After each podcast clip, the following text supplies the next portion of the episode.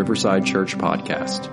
Riverside Church is a community of believers striving side by side for the gospel in the greater New Orleans area.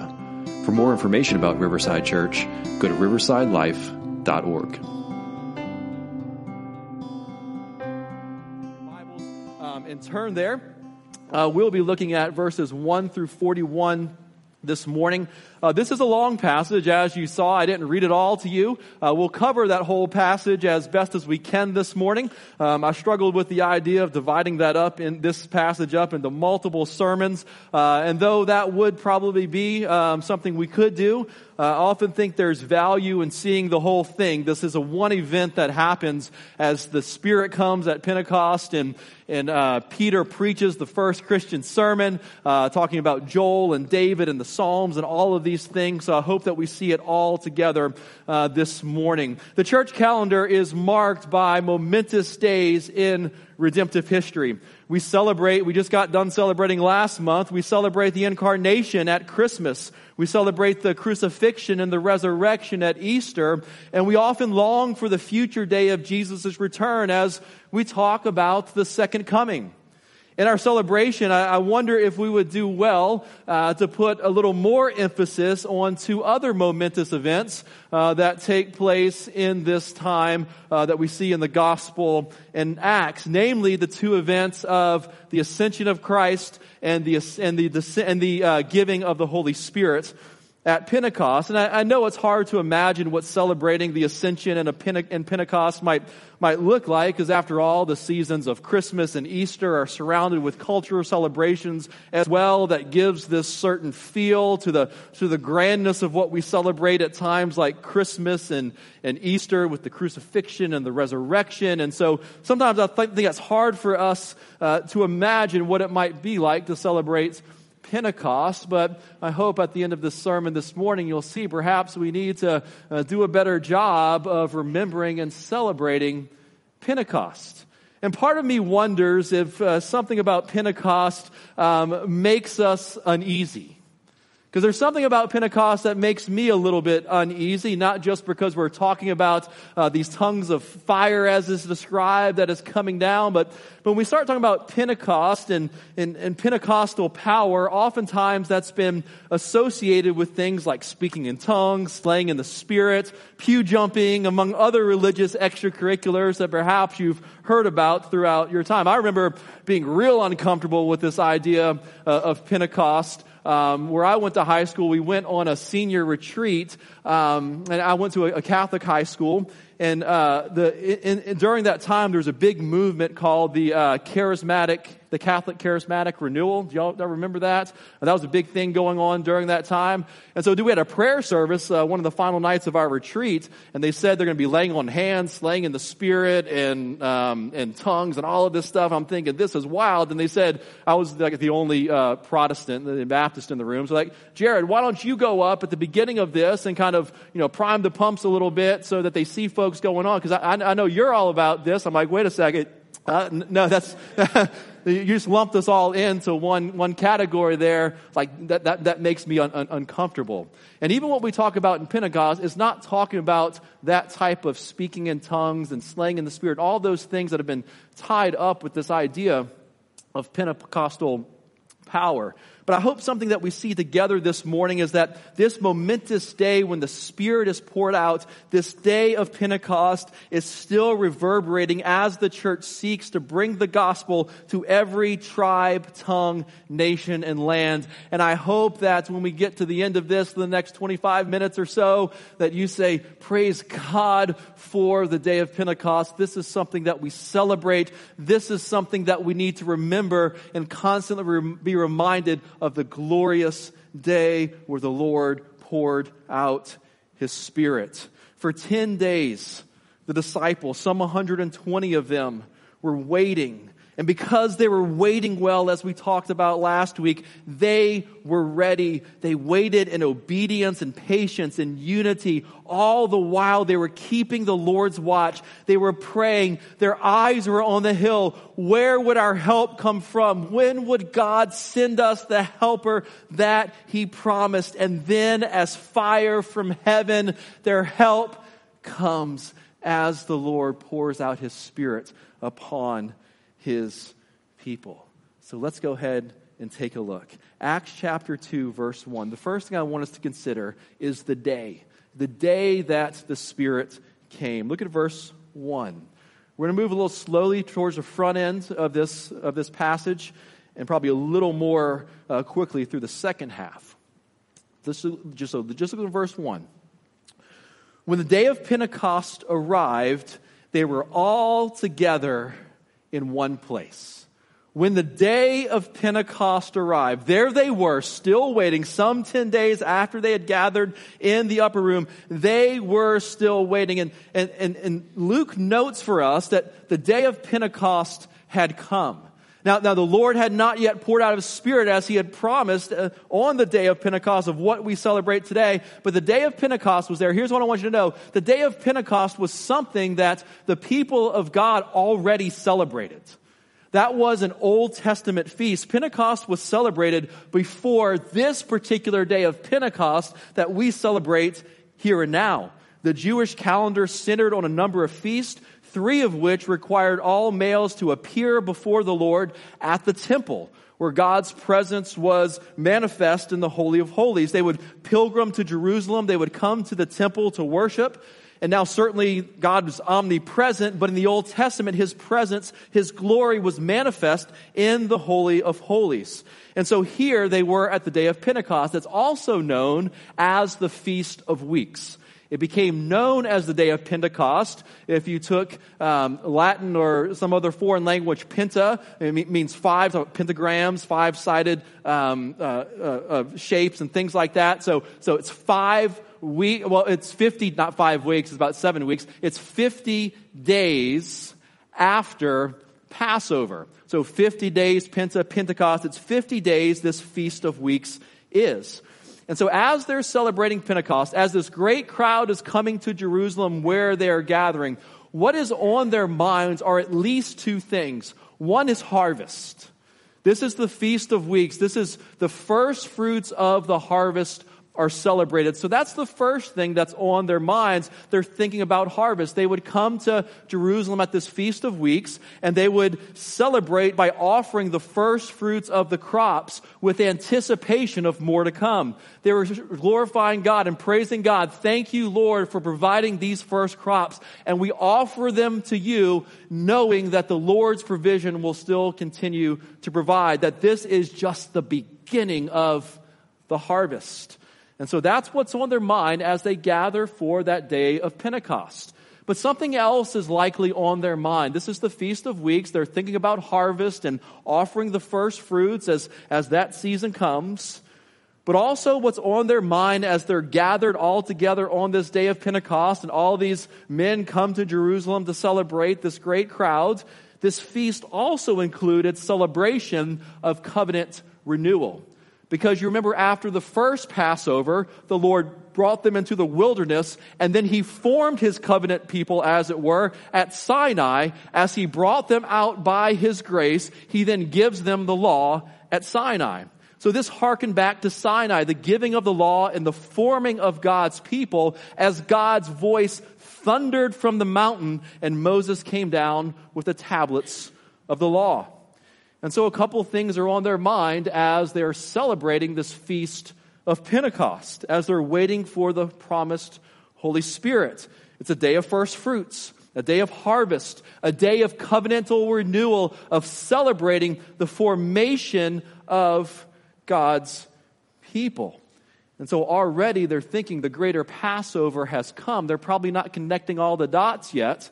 But remember, the first Passover, they paint the blood of the lamb over the doorpost, and God, by his grace, leads them out of Egypt, leads them out of captivity, and he leads them out, and then he forms the people he forms his people at Mount Sinai, those whom the Lord has poured his grace upon. They have experienced the greater Passover that the lamb has been slain and the lamb has risen. And so perhaps I, am I'm, I'm reading into it here. Perhaps they're, they're anticipating what the greater Pentecost might look like as the harvest comes, as God forms his covenantal people. So that's the day. That's what they're looking for. That's what they're thinking about. Perhaps that's some sort of expectation that is going on in their minds as they wait to see what the Lord might do. So, first, we see the day, and let's see what they experience. This is where we start to get a little maybe uncomfortable. And suddenly, verse 2, so we've seen the day, now let's see what they experience on that day. And suddenly, there came from heaven a sound like a mighty rushing wind, and it filled the entire house where they were sitting. And divided tongues as a fire appeared to them and rested on each of them. And they were all filled with the Holy Spirit and began to speak in tongues as the Spirit gave them utterance. And so now the promise that God had given them that He would pour out His Holy Spirit, the Holy Spirit has come. Now, now let's stop and just remind ourselves for a minute that the, that the Holy Spirit, follow with me here, is not unique to the New Testament. We know the Spirit was, was regenerating people and sanctifying people. The Spirit was, was working at creation. He, he, he's eternal. Uh, the Spirit is. And so the Spirit is not unique to the New Testament. But we do see that the Spirit does work uniquely in the New Testament, much like Christ, the second person of the Trinity, always was. But in the Gospels, we read that He took on flesh and and was was coming was uh, presented Himself in a way that He had not yet he took on flesh and dwelt among us. And so, in a similar way, the, the Holy Spirit is not unique to the New Testament, but he does work uniquely in the New Testament. So, so what about this experience? Is it sound like wind and appeared like fire. They were filled with the Spirit and they spoke as the Spirit gave utterance. The, the phenomenon that they are experiencing are signs of the presence of God. Remember the pillar of fire that led them by day. When the tabernacle and the temple were, were dedicated, do you remember that the cloud came in like a, like a rushing wind? The Spirit of God filled that temple. The glory, the presence of the Lord filled the temple. And so the, the, the, images of what they are experiencing here is like when the, when the Lord filled the temple in the same way, they are all being filled with the Holy Spirit. Now, now Jesus uses some of this this imagery. He talks about breathing upon his disciples and say, he says, breathe on them. And he says, receive the Holy Spirit. This idea of, of breath, of wind, of life would have clicked in their heads. And so what they are experiencing is, is much like when the glory of the Lord filled the temple. And so what they are experiencing, as it were, is, a dedic- is the dedication, I think, of, of the new temple. Right off, we get a picture of what's happening. The, the new temple is being dedicated. The Bible says that our body is the temple of the Holy Spirit, that we are stones being built into one another, and that God dwells among us by His Spirit in us, in, by His Spirit in that way. And so here's what I want you to see. As the Spirit comes into Pentecost, we see the Spirit of God filling the new temple, namely the people of God. More on that in a second. So that's what they are experiencing. Something else that they are experiencing when in these divided tongues as they're, as we see that they're, we're going to see more of this in, in, in, a second, and this wind, this mighty rushing wind blowing in and filling this entire house, that what they are experiencing is, as you were, this dedication of the new temple, and the Spirit now is restoring Israel. remember what they asked before the ascension. At what time will you restore Israel? Remember what's in their mind at this point. God forms his people at Sinai, his covenantal people. And so I think what's happening here at Pentecost is God's giving us this, this, this picture that he is restoring the true Israel, the true remnant, the true people of God, namely those who by faith trust in the Lord, namely those who confess that Jesus is Lord to the glory of God the Father. And so he's dedicating the new temple. He's restoring the true Israel. And so now, the law is not written on tablets, the Bible said. The law is now written on our hearts, that the presence of God is now with us in a way that is different than it was then. More on that in a second. And so we see the presence of God inhabiting his people means that we are part of the new temple with Jesus being the center of it all, or as Paul puts it, the cornerstone. Don't believe me? Here's what the Bible says. You are fellow citizens with the saints and members of the household of God, built on the foundation of the apostles and prophets, Christ Jesus himself being the cornerstone, in whom the whole structure, being joined together, grows into a holy temple in the Lord. In him, you, church, believers, are being built together into a dwelling place, temple, for God by the Spirit. And so, what they are experiencing is this dedication of the new temple, namely the people, not a place. The Spirit of God is restoring the true Israel at this time. And what they are experiencing as they, the Bible says, they're filled with the Holy Spirit. Verse 4 And they began to speak in other tongues as the Spirit gave them utterance. New temple, new people of God. Who are these people of God? They are now a kingdom of priests. Follow with me here.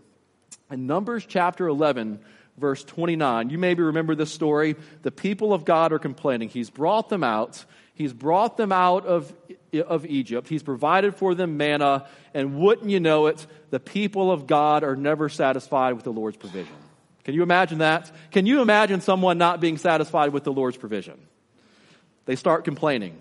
What about the meat? There's no meat. And so God then provides quail for them. And Moses says, as he's dealing with these complaining people of God, he more or less says, I'm paraphrasing here. This is the Jared version. Moses says he'd rather be dead than lead these crybabies anymore. And the Lord empowered, so he helps Moses. He empowers seven, this is Numbers chapter 11, around verse 29. The Lord empowered 70 elders with his spirit to help. And they began to prophesy. Joshua gets worried because he hears these two guys, guys prophesying when before it was only Moses that had the empowering of the Spirit in that way in order that he was able to prophesy. And Moses says, What, you're jealous on my account? Don't be jealous. Moses gives this cry to the Lord. Moses says, I wish all the Lord's people were prophets and that the Lord would put his spirit on all of them.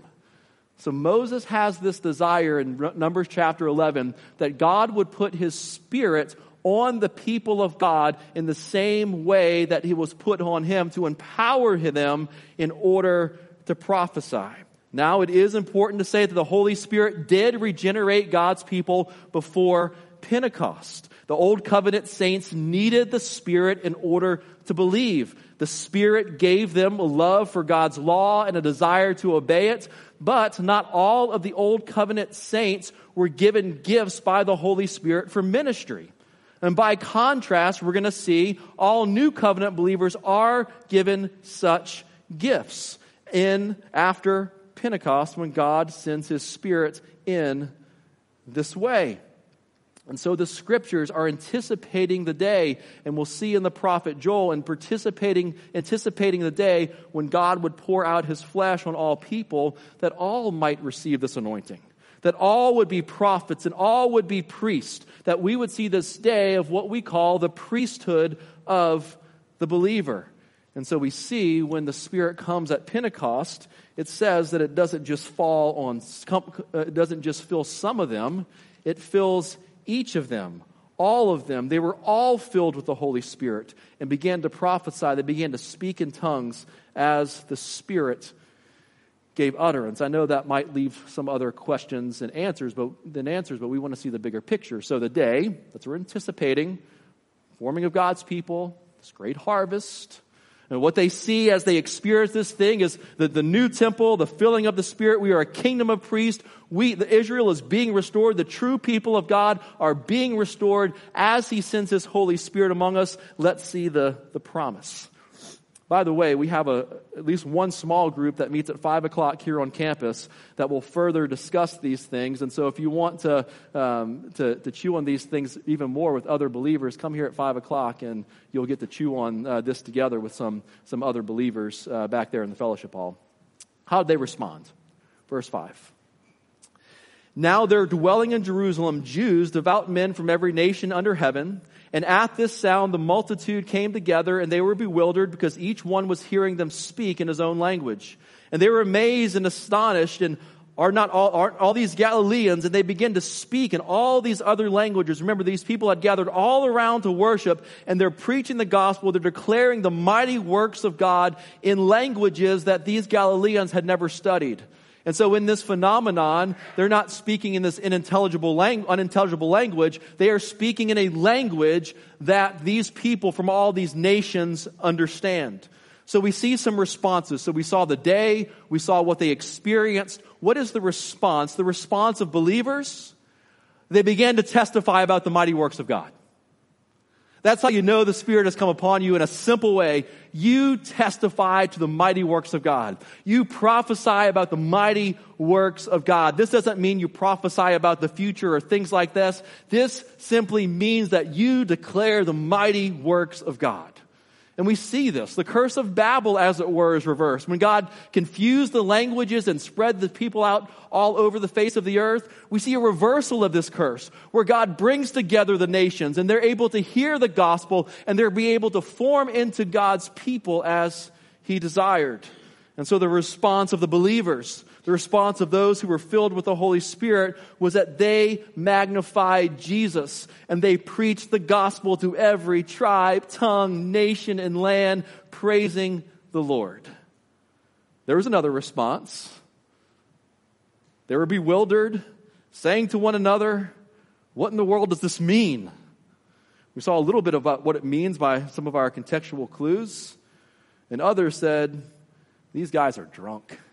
That's all that's going on. These guys are filled with new wine and they are drunk as skunks. So Peter stands up. So that's the response. But the day is not over. Peter stands up. So we've seen the day. We've seen what they've experienced. We've seen the, the initial response. Some were magnifying Jesus. Some were just saying that this is not true. They're drunk. They're out of their minds. But Peter stands up. Fourth thing that I want you to see is he gives an explanation. Here's what's happening. Peter, Peter stands up. Peter, the one who had denied Christ, is bold.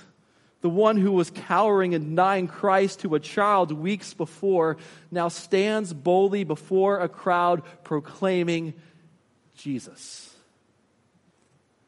Nothing is impossible with Jesus. I think someone probably needs to hear that this morning. Perhaps you're thinking about your life, thinking about things you've done or whatever, and the Holy Spirit gets a hold of you. There's nothing impossible with Jesus. Peter stands up. Peter stand up. The eleven lifted his voice and addressed them. I'll explain this. Here's what's going on. Here's the explanation. Men of Judea First, we're going to see this is what the prophets promised. Men of Judea and all who dwell in Jerusalem, follow along with me. Verse 14. Let this be known to you and give ear to my words. Verse 15. This is the first Christian sermon. For these people are not drunk as you suppose, since it's only the third hour of the day. They're not day drinking, they're, they're, they're in their right minds. But this is what was uttered through the prophet Joel. And in these last days it shall be, God declares, that I will pour out my spirit on all flesh. So get this. I'm going to stop there for a second.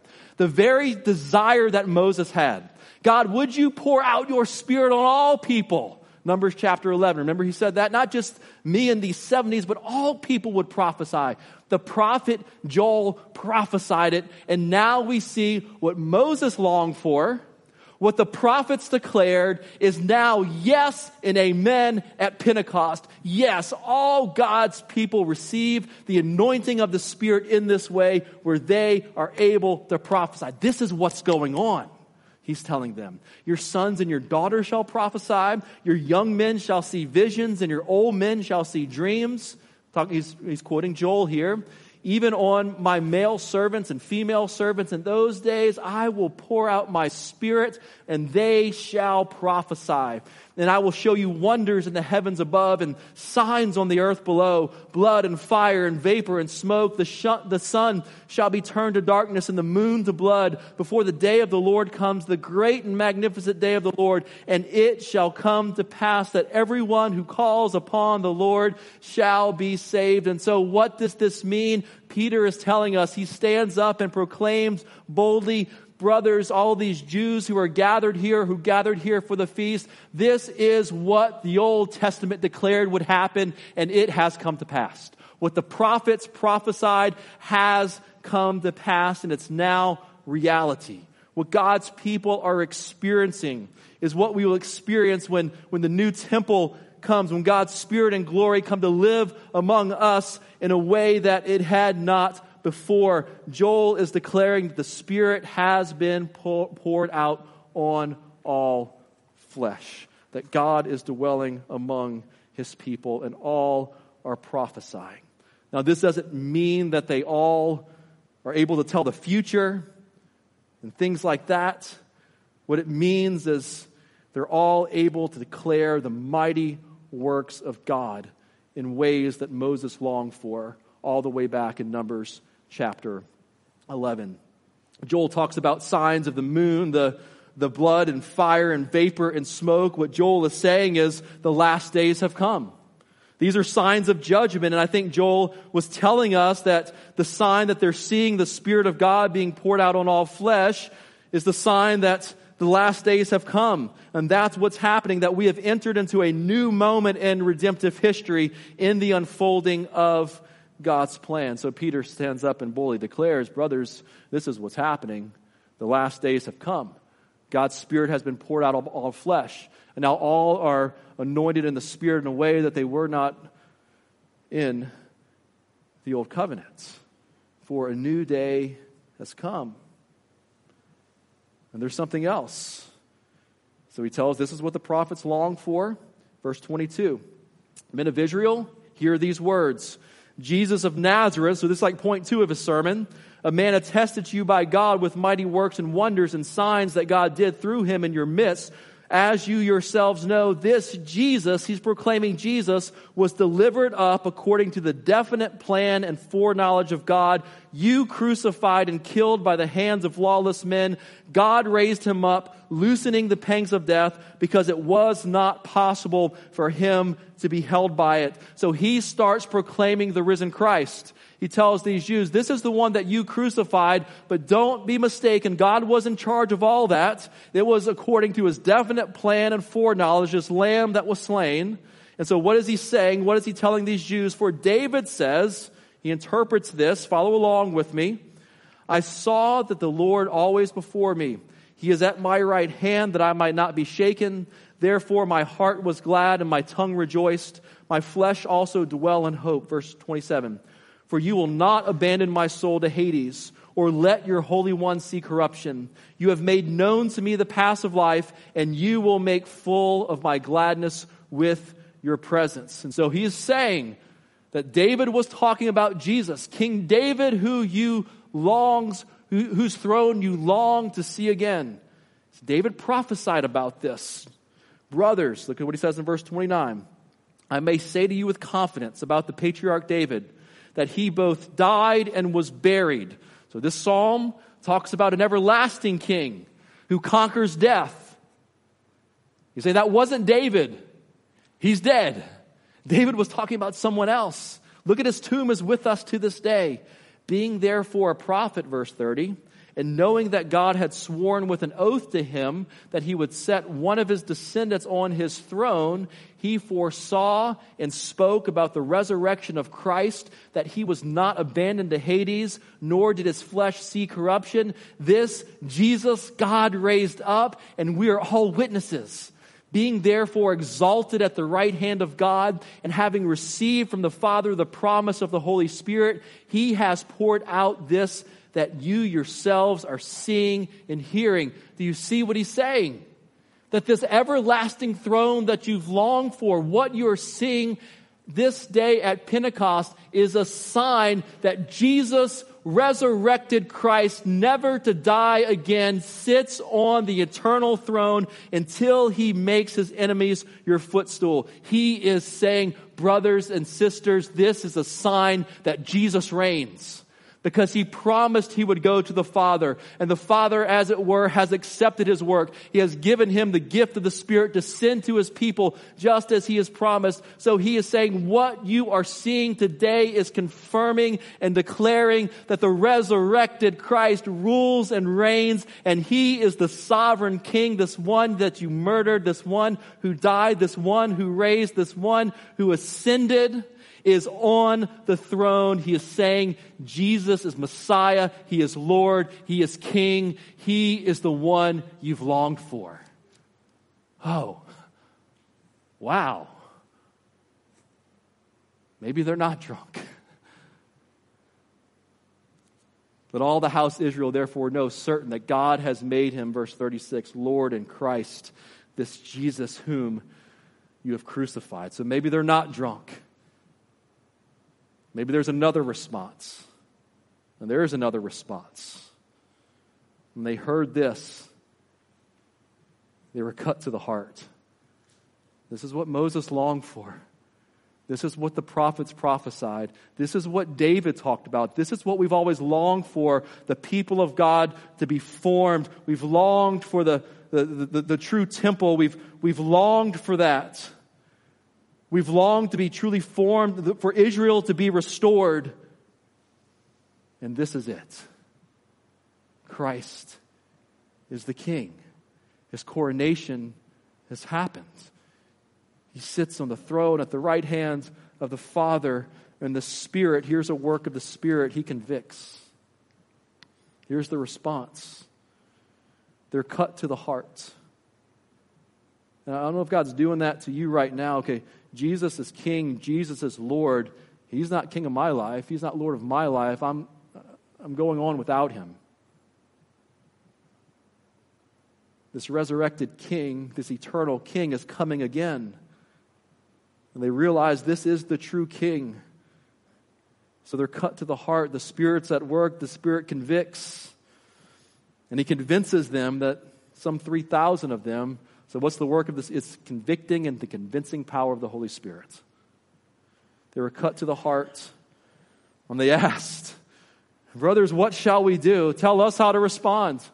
How to respond to this good news. We responded wrong before. The Spirit's convinced us. How do we respond? And, and the answer is still the same. How do we respond to the gospel of Jesus Christ? We admit that we are sinners. We admit that as they did. They were, they were murderers. We, we admit that we fall short of the glory of God. What shall we do? And Peter said to them, Repent and be baptized, every one of you, every one of you, in the name of Jesus Christ for the forgiveness of your sins, and you will receive the gift of the Holy Spirit. For the promise is for you and for your children and all who are far off everyone whom the Lord our God calls to himself, but even to this day. Everyone who trusts in Jesus as Lord and, King, who repents of their sins and follows him. A public sign of that is, is baptism. All who repent of their sin and trust in Christ will receive the gift of the Holy Spirit, for God has poured out himself on, on all flesh, just as he had promised. And they were and Peter said to them, Repent and be baptized for this promise for you and all. Verse 40. And with many other words, he bore witness and continued to exhort them, saying, Save yourselves from this crooked generation. Remember, it was the day of harvest, the formation of God's people. Listen to this harvest on that Pentecost. So those who received his word were baptized. And there were added that day about 3,000 souls. What a harvest on that Pentecost. It was only the first fruits. That harvest is still happening today. If you've trusted in Jesus as your Savior, the truth is that you're part of the reverberation of that. You're part of that harvest. And the Bible says that the gospel will go to the nations and then Christ will come back. Christ has not come back, so there are still more to come into the harvest. And God is using spirit filled people, not just a few people, but all who call on the name of the Lord have received the Holy Spirit to prophesy about the mighty works of God that more might come into the harvest. If you are in Christ, you have received the gift of the Holy Spirit. You're anointed and empowered for ministry as the Lord has seen fit. So the Holy Spirit is not unique to the new covenant, but he does work uniquely in the new covenant. And I wonder if we're so worried about teasing out some things I talked about in the beginning that we could spend time teasing it out. What about the different kind of tongues that Corinthians talks about or other signs that we see are, are like those still around? Do we still look for those? I think it would be do, do, do better this morning to ask ourselves if we are if one if we're believers if we have the if you are a believer you have the spirit. If you're not a believer you don't have the spirit. But if you believe today you will receive the spirit today. And wonder if we would ask ourselves lord would we go on being filled with the spirit? The bible says don't quench the spirit Wonder if some ways in our lives that we are quenching the spirit throwing water on the fire, saying, Lord, I will not submit to you. I won't submit that part of my life to you. I'm going to quench the Spirit's work in my life. We prayed through it, Ephesians chapter 4, 29. It says, Don't let any uncorrupting talk come out of your, mo- your mouth, only what's for building up and fits the occasion, that it may give grace. Ephesians 4:30 and do not grieve the Holy Spirit of God by whom you were sealed for the day of redemption. I wonder in some of the ways that we talk, some of the ways that we become anger and let the sun go down on our anger, that we give opportunity to the devil, that we don't do honest work. I wonder if some of those ways that we are grieving the Spirit that the Lord has poured out upon us. Ephesians chapter 5, verse 14 says, and don't be drunk with wine, but be filled with the Spirit, addressing one another in psalms and hymns and spiritual songs, singing, making melody to the Lord, making much of Christ, giving thanks in everything to God the Father in the name of our Lord Jesus Christ. Here's what Paul is saying is don't live under the influence of other things. He uses the example of drunkenness there. He says, live under the influence of the, of the Spirit and go on being filled with the Spirit. So let me, let me just close out by asking. Better yet, let's go ahead and turn to the Lord in prayer. Why don't you ask the Lord this? Let's turn to the Lord in prayer. I want you to ask the Lord this. First, tell him thank you if you're a believer.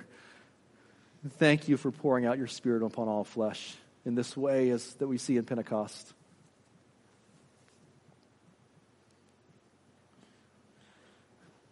And now just ask him, Lord, is there, a, is there a way that I'm, something in my life where I'm throwing water on that fire, not stoking the flame and, and fanning the flame of what you've done in my life to tell the mighty works of God? Is there there's something I'm doing that's quenching, as the Bible says, the Holy Spirit?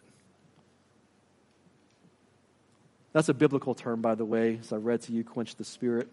Ask him that. He loves you. He wants what's best for you. He'll tell you. As a father would tell a child that, man, you're really hurting yourself. You're missing out. He'll tell you.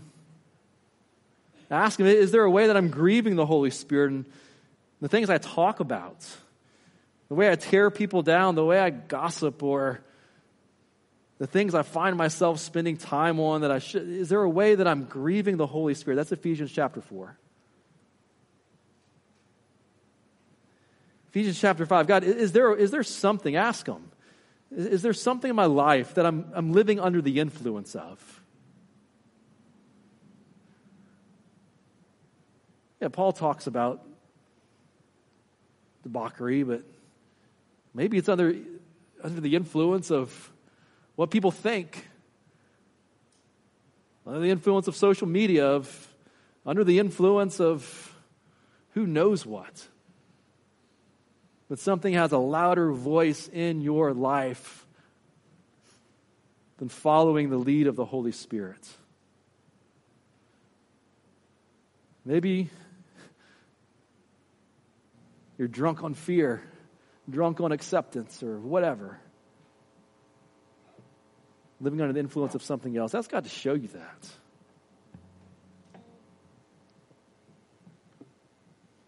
God, would you show us the way? Would we be, may I be so bold to ask, Pentecostal people who live under the influence of your Spirit, proclaiming the mighty works of God in all of our lives. For we are a chosen race, a royal priesthood, a holy nation, a people for your own possession, that we might proclaim the excellencies of you who has called us out of darkness and into your marvelous light. Once we were not a people, but now we are God's people. Once we had not received mercy, but now we have received mercy. And to that we say, Thank you, Jesus. And so, Father, I pray that the Spirit would be more evident in our lives today than it was yesterday, this week than it was last week. That we would go on being filled with the Spirit. And Father, I just want to say thank you for sealing us with your Spirit for the day of redemption, for the assurance that we have. Even when we've quenched and grieved and been under other influences, you've taken not your Holy Spirit from us. Thank you for sealing us with your Spirit. Father, give us understanding, give us grace, give us mercy, give us you. And we pray this in Jesus' name. Amen. Why don't you go ahead